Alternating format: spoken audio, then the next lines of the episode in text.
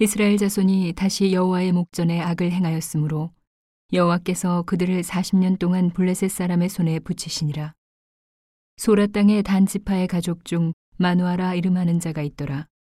그 아내가 잉태하지 못함으로 생산치 못하더니 여호와의 사자가 그 여인에게 나타나시고 그에게 이르시되 보라, 내가 본래 잉태하지 못함으로 생산치 못하였으나 이제 잉태하여 아들을 낳으리니 그러므로 너는 삼가서 포도주와 독주를 마시지 말지며 무릇 부정한 것을 먹지 말지니라.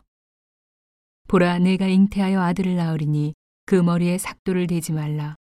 이 아이는 태에서 나옴으로부터 하나님께 바치운 나실인이 됨이라.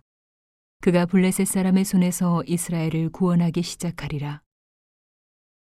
이에 그 여인이 가서 그 남편에게 고하여 가로되 하나님의 사람이 내게 임하였는데 그 용모가 하나님의 사자의 용모 같아서 심히 두려움으로 어디서부터 온 것을 내가 묻지 못하였고 그도 자기 이름을 내게 이르지 아니하였으며 그가 내게 이르기를 보라, 내가 잉태하여 아들을 낳으리니 포도주와 독주를 마시지 말며 무릇 부정한 것을 먹지 말라. 이 아이는 태에서 나옴으로부터 죽을 날까지 하나님께 바치운 나실인이 됨이라 하더이다. 마누아가 여호와께 기도하여 가로되 주여 구하옵나니 주의 보내셨던 하나님의 사람을 우리에게 다시 임하게 하사 그로 우리가 그 낳을 아이에게 어떻게 행할 것을 우리에게 가르치게 하소서. 하나님이 마누아의 목소리를 들으시니라. 여인이 밭에 앉았을 때에 하나님의 사자가 다시 그에게 임하셨으나 그 남편 마누아는 함께 있지 아니한지라. 여인이 급히 달려가서 그 남편에게 고하여 가로되 보소서, 전일에 내게 임하였던 사람이 또 내게 나타났나이다. 마누아가 일어나 아내를 따라가서 그 사람에게 이르러 그에게 묻되 당신이 이 여인에게 말씀하신 사람이니이까? 가라사대 그로라. 마누아가 가로되 당신의 말씀대로 되기를 원하나이다. 이 아이를 어떻게 기르오며 우리가 그에게 어떻게 행하오리이까?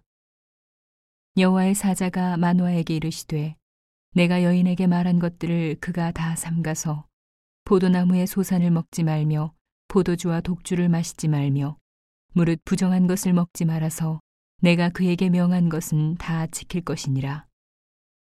마누아가 여호와의 사자에게 말씀하되 구하옵나니 당신은 우리에게 머물러서 우리가 당신을 위하여 염소 새끼 하나를 준비하게 하소서.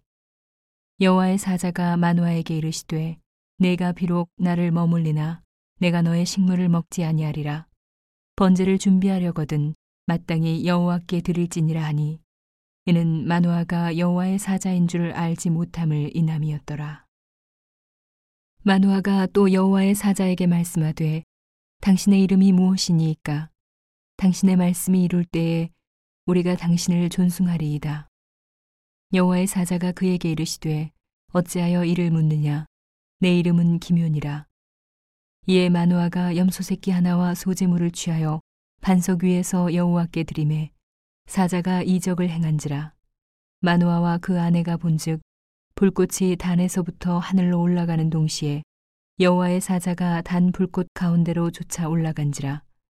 마누아와 그 아내가 이것을 보고 얼굴을 땅에 대고 엎드리니라.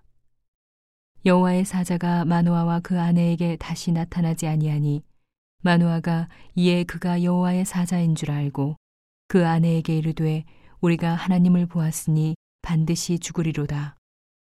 그 아내가 그에게 이르되 여호와께서 우리를 죽이려 하셨다면 우리 손에서 번제와 소제를 받지 아니하셨을 것이요 이 모든 일을 보이지 아니하셨을 것이며 이제 이런 말씀도 우리에게 이르지 아니하셨으리이다 하였더라.